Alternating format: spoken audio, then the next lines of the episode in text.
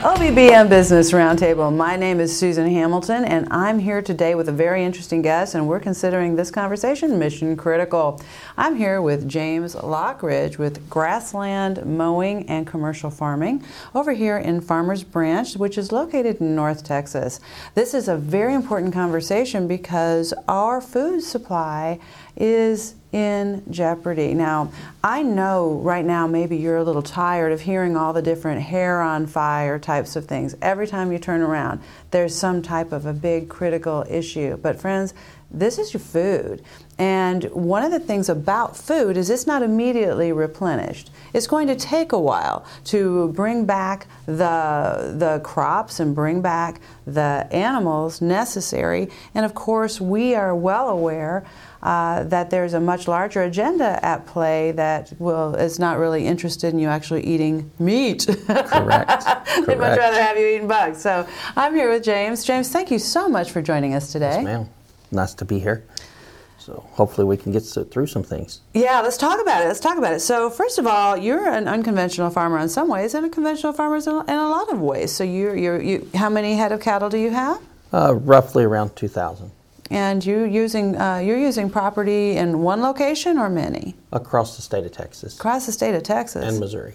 Oh, okay, very good, very good. So you're seeing things from a, a, really large perspective, and I know you mentioned earlier that you've got you've probably got a hundred uh, farming friends and acquaintances in this uh, scenario. And, yeah, we're a small community, and uh, so getting smaller every day. But you know, we try to stay close knit and take care of each other if we can.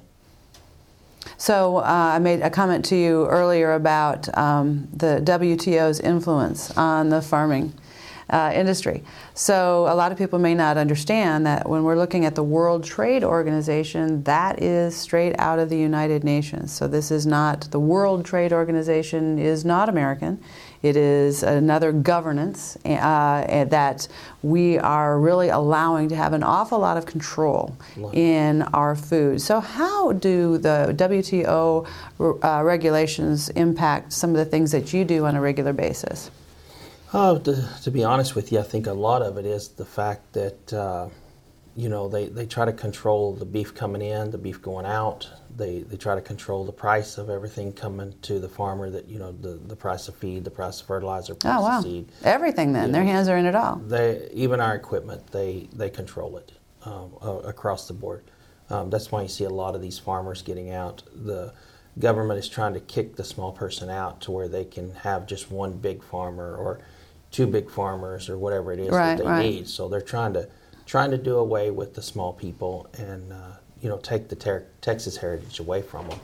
Um, what would be the purpose of that? Why would it be so important for, on an international, global perspective, for there only to be a few commercial farmers? Um, a lot of it is they want control. Um, your, your, your government wants control. They want to be able to control everything we eat. They want to be able to control how we use our land. They, you know, and if they can get control of that, then they got control of everything in the world. If they control our food supply, then they control the people. Nobody can survive without food, and if the government controls the food and the water, then what do we do? We have to be at their beck and call, no matter which way we look. Um, and that's one reason I think it is. I'll tell you what, it's um, when we look at the state of food today, by leaving this in the government's hands on any level, we don't have healthier food. No. And we are certainly seeing the difference when it comes to the quality of meat that we're finding even at our grocery stores if they're not working with, a, and that's something I really want you guys to, to get a hold of here, is just how vital the local farmer is. This is not a small conversation, folks. No, it's a big one. This is the biggest conversation you may hear. Uh, because all of the, if you if what you're consuming, you know, I was recently, as I mentioned earlier when we before we started the show, is I, I'd been to South Texas and I found out that I've got family that's actually worked uh, w- through that distribution and the quality of the meat. For some reason, I don't understand this. I don't understand how we've got perfectly great, healthy Texas cows, and we are bringing in cows that are sickly and in bad shape from Mexico by the truckload that can barely make it off the truck. We get them in and we stand them up in stalls and we start shooting them full of hormones and steroids and uh, antibiotics because, of course, it's an unhealthy thing And that's the meat. That's the meat that's coming out in your uh, big box stores. And generally, what when uh, uh, they, I don't understand what's going on with that. Do you have any idea? Not not not a good amount of idea, but it's again a control for government. Um, you know, Texas today is um, you know you look at the sell barns and they're at their highest levels of selling beef. You call and you call that sell barns. Sell barns. Okay, this is take the cattle to sell them to Okay. go to market for for butcher or slaughter or um, and usually you have a lot of buyers that'll buy them and send them to a feed yard where at that point they start giving them hormone shots and they start um, doing everything that they can do to make these calves grow faster the faster you can make them gain weight the faster you can butcher them the you know the faster everything happens um, And you were saying they're growing how many more times? Um, I've heard two to three times faster than what they would out on the pasture. Um, so, you know, it's totally different from uh, it's totally different from what you would get from grass fed. Well, sounds like a, so. It's a matter of economy on some level. Correct. Wow, um, that that's really really amazing. So one of the things that that that we know um, it takes what what that cow consumes Correct. is is going to be the health, and, and we ultimately get what that cow consumes and what's in that what's in that cow. Uh, so it's important that they're able to consume grasses, and it's in, and, and not just any grass, right? I mean, we when you've got when when we've had such a drought, it's not always easy to find the grasses for the cows. Very very hard. Um, it's hard to get grass right now in Texas because we've been in a drought, and a lot of the natural grasses didn't come up or they burned off. So yeah, we're having a lot of issues with grasses. Well, that's where grassland mowing comes in. And I We think hope. yeah, and I think that's that's really wonderful. So we've got so much more to talk about. We are going to cover even more when we get back. Don't miss this important episode. Go grab somebody to watch. What is the role of American government anyway? Is the role of government to decide where I can go and where I can't? Is the role of government to work tirelessly to destroy vital infrastructure that keeps goods and services from my customers? Is the role of government to choose who can drive, fly, or ride according to mandated stipulations that threaten my body, health, mind, and conscience? Without medical freedom legislation in place, our rights and freedoms are one vote away from being dissolved. Individually, change is improbable, but as an aggregate, attainable. It's time to act with one voice. My voice. and my voice. And my voice. and my voice. To protect our freedom, creating one voice that cannot be ignored. This requires your voice too. Your voice, your feet, your vote, not just at the ballot box, but training to be a poll watcher, precinct chair, judge, or early ballot counter, so you are doing all you can to protect the fairly counted American vote. Move Freely America. Go to movefreelyamerica.org to find a chapter near you. Plug in, donate, and help our legislators defend our God given rights under the Constitution. Move Freely America, because my voice And my voice. Together with your voice, we're one voice that cannot be ignored. Donate today. MoveFreelyAmerica.org. to the Health Engineer Show. I'm Clint Buquay, the Health Engineer, right here on the Upbeat Big Hi, I'm Larry Corcamp, and this is Hi, my name is Susan Hamilton, and you're watching Offbeat. Hi, this is Doreen Milano.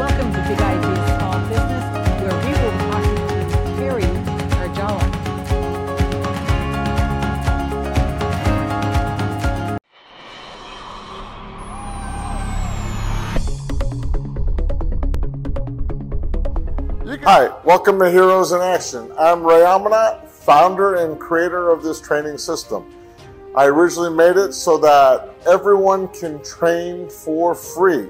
We have programs for kids, for women, families, and businesses. I'm an author, speaker, and educator on everything that has to do with violence and bullying prevention education. If you'd like more information about who we are and what our programs are, please go to our website at heroesinaction.us or give me a call if you have any questions at 727 314 2534. We hope to see you here to train. And we're back. You're watching OBBM Business Roundtable, and I'm here with James Lockridge, the owner of Grassland Mowing and Commercial Farming, which is a really interesting name for a farmer and, and for a business. And, and but I wanted to explain a little bit to our viewers about the way farmers are using property today and why. Um, Well, we, we're trying to use it to farm, to bring beef into the state of Texas or wherever it wants to go.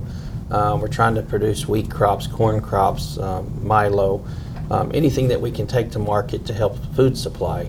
Uh, the problem with Texas is we're just losing it faster than we can get it. But you don't tend to own the property, though, right? So it's common because of the way our ag laws are for you to be leasing your property. it's easier for me. Yeah. Um, the market's too high. Um, some some farmers own a lot of land. Yeah. Um, me, it's just easier for what I'm doing for my business. Um, you know, I can lease the land at a reasonable rate. Um, I can help out the uh, landowner at the same time, and I can survive. And so, to me, it's a, it's a win-win for for my operation. Um, would love to own my own land one day, but Yeah. right now just can't do it. But it, it- a- a- even so, one of the challenges is that ag exemption. So whenever there's a change of property, if you were to purchase that property, chances are you would lose that ag exemption. You, you could lose it real quick. Um, you have to refile a 1D1A application and then you have to show five years of history. So you'd have to make sure the previous owner had his five years of history. Um, some appraisal districts know the land real well and they will go ahead and grant the ag if you can show proof. Uh, meaning you have to have a receipt, you have to have a number head of cattle, you have to have a production uh, percentage amount of hay or poundage per hay, how much fertilizer. You know, there's just a lot of rules that the appraisal district has for you to be able to keep that ag exemption. So But it's not in the city's best interest for you to keep your ags exemption. So a city is going to benefit if, in fact, you do not have your ag exemption. So do, are there ever scenarios where they uh, kind of get in the way of that? Um, a lot of cities will try to yank that agri- agricultural away from the um, landowner. Um, mainly the school districts will jump in. They'll go take pictures of the property and send them to the appraisal district saying, hey, he doesn't meet the degree of intensity or, you know, he doesn't have a number head of cows he's supposed to have. So either the city or the school district, either one, will constantly be keeping eyes on the property and we'll send pictures to the appraisal districts trying to trigger that roll that uh, rollback immediately. And so the, the reason for that is if a de- land developer turns that into a multi-family home uh, or, or multi-family building, they're going to, or whatever they want to turn that into, there's a whole lot more tax money in that. It's a it, it was a seven year rollback tax, then it went to a five year. Um, it's supposed to go to a three year if it hasn't already. I think September of this year or last year it went to a three year rollback tax. Um, but it's still a big it's still a big chunk of money that the city receives and the school districts receive. So yeah, they will do anything in their power to make sure that the farmers or the developers or landowners um, do do not accelerate with that ag exemption. So just to, to talk about what that rollback is, what that tax rollback is. Um, so evidently, whatever that pro- when that property is sold, they're going to estimate the finished work of that property of the land developer, and the city is going to go after the tax dollars for the past five, and now you're saying three, years Correct. of what it would have been at that rate if it was finalized before anything's ever done. Did you know taxes worked like that? Yep, they definitely will go back after them. Mind boggling. So there's a ton of value in kicking your butt out. Yeah. so if you can if you can get rid of the local farmer, you the, the cities have won hundred percent. I mean, they have such an advantage um, to be able to get to get rid of the farmer that um, some cities will go to the extreme to do it. Well, and part of that going to the extreme, I would think, is public opinion, right? Because if you're just a nuisance, if all you are is keeping property that they can deem a nuisance or you're taking advantage of ag exemptions, and you're not really, they can negate who you are, what you're using that property for, for the community to start going, hey, why is this land, why does this land look like this? Instead of having any respect for the fact that this is how food gets on your table. That is huge. So they can um, rally a community Yep. to be opposed to the local farmer and the local farming practices and rally the media to make sure that things are put in a slant. And you actually can end up with problems where you might have your city council or your uh, your state level. You've got people that are, are really muscling you through uh, all types of different things. Maybe some restraining orders are going on. Maybe some, uh, you know, there, there are. You're not even allowed to tell the public what's happening. I, I am not allowed to say certain things, and that is okay. Um, they're pretty much, um, I've had one city take the freedom of speech away and cut me off and say that I'm not allowed to speak. At the at, a council at a, meeting. At a city council meeting. So uh, they are, they're pulling some uh, shenanigans, is a better term of it. But uh, it, it's one of those deals where uh, if I know I'm right, I'm going to fight till the, till the end. Yeah. And, uh, you know, a lot of cities don't like the fact that farmers are in their cities. Um, one city has said cattle cannot be in the city except in this one zone. And so we had to move 25 head because the city would not back off of us. And that goes back to our government overreach. It goes back to our state not stepping in to help the local farmers and Yeah. the local ranchers. So if, if the state doesn't start helping us and people don't start standing up, we will lose our food supply real quick. And we will be shipping beef across state lines and across the borders just to be able to survive in Texas. And so it's, it's a big pandemic and, uh, you know, we're trying to get that changed. It's a, it's a ridiculous scenario. So, what I hope that we're accomplishing here is opening your eyes to a little bit of what's going on that possibly in your community. And if you don't know, I suggest you start asking some questions. There are a lot of pieces to this puzzle, and we are going to finish uh, when we come back because there's a whole lot more. Multiple streams of income are the local business owner's new protection against inflation. If you enjoy sharing health insights and helping others live their healthiest lifestyle possible, you can create wealth for yourself and your family by doing what you love to do every day. Call 469 939 8933. Discover how to incorporate additional financial revenue into your love of health and wellness and the work you're already doing, using your time wisely and leveraging networks you already work with. Ready to learn more? Join the Wellness Institute's Corolla Bradas, subject of the book Look Beyond Tomorrow, to help even more people realize their potential and achieve their health goals. Build a side business with products sourced in North America and protect your bottom line. Call 469 939 8933 today. That's 469 939 8933. Call now.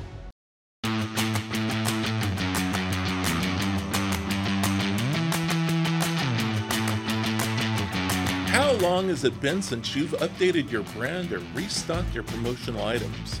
The more often people see your company logos and taglines, the more often your company comes to mind. That top of mind thinking is exactly what grows businesses and generates revenues. So at Big Feet Creations, I've dedicated my time and talent for over 30 years designing and illustrating print and digital products that people love and remember. Now we're adding website design and audio video editing too. Call Big Feet Creations at 469 450 7350. I'm a big guy, and I've taken big steps to help you grow big. Big Feet Creations 469 450 7350. Call today. That's 469 450 7350. The OBBM network is the premier voice for local business, and we take that responsibility seriously. The OBBM network has everything you need to grow and transition your business for success on popular syndicated podcast networks, Roku and other video channels, and the OBBM network app. We work for you, local business, and we've got your back.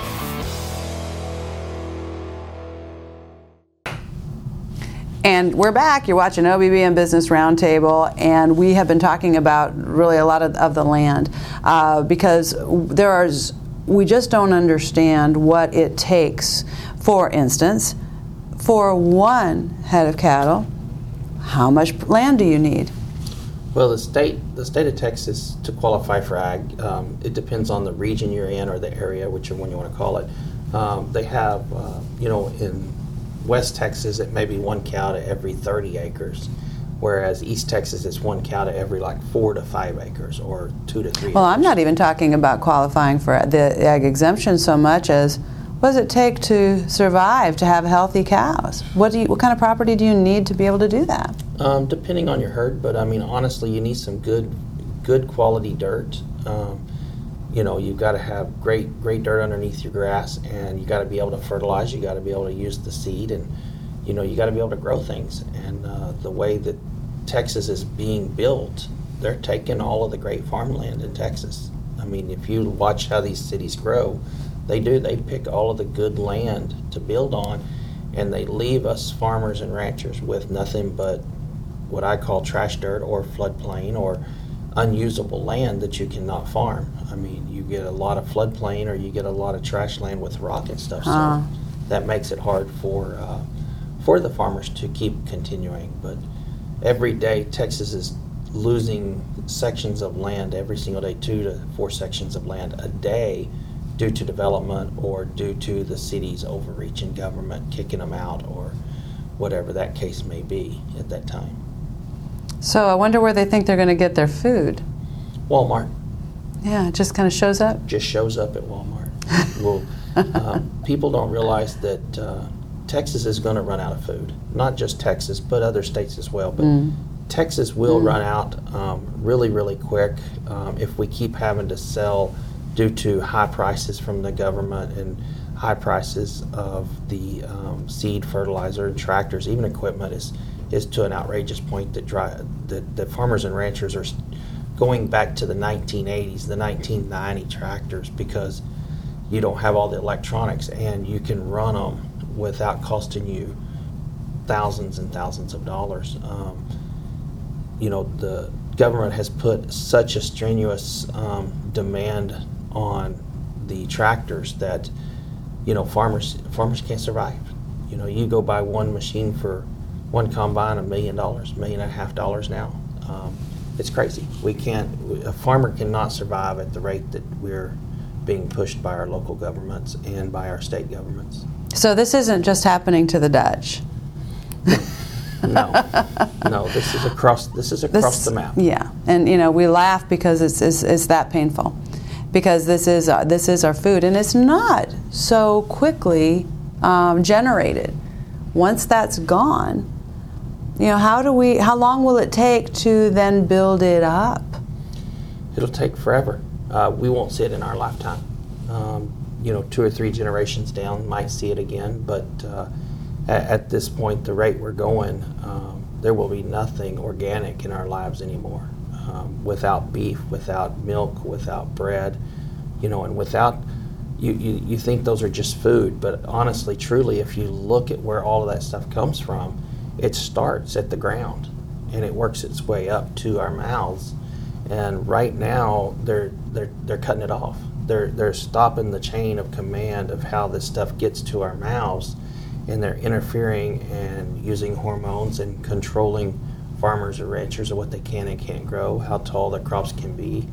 Um, you hear some cases across the map where the government paid them to plow their crops under, paid a, an enormous amount of money to the farmer to say, okay, we don't want your crop, plow it under, we'll give you this amount of dollars. Now, what on earth would they be doing that for?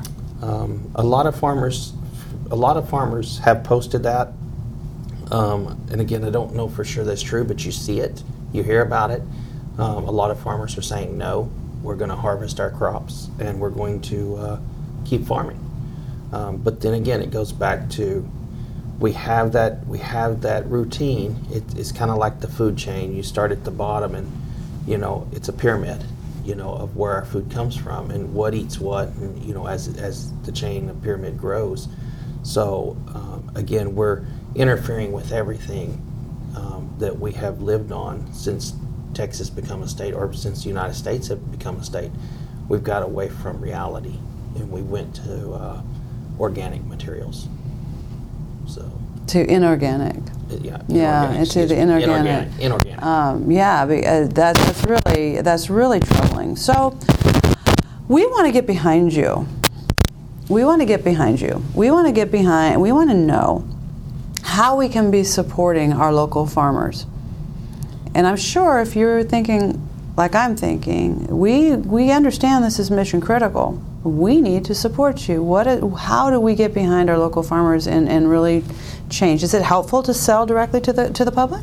So I've started selling directly to the public for beef, um, garden stuff as well. Um, it's easier as as I've grown and um, donated or gave cattle to individual families. Um, they tell me, "Wow, this is way different beef than what's in the store. Wow, the taste is better. Wow, I can't believe it's so good."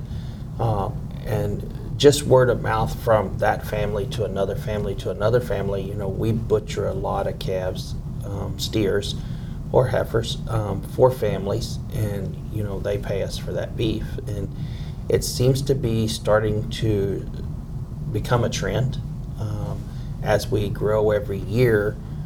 Uh, we notice we pick up one or two families every year wanting a half a beef or a full beef, or Yeah. you know, so But that's not enough to sell. You you've got to sell quite a bit for that to be lucrative for you. It does. It's not a. It's not something I could live off of right now. But uh, if I can keep producing and I can show the people the difference between what's at the market and what's at the farm, um, and they can taste and see the difference, that pandemic will continue to grow, and it'll force these companies to stop adding all this other stuff to our to our beef. And mm. So there is some hope. There is some hope that we can take back some of this control if we act now. James, would you come back and talk to me again? I will. Thank you so much for being here today. I appreciate that. Until next time, folks, you've been watching OBBM Business Roundtable. Share this with your friends.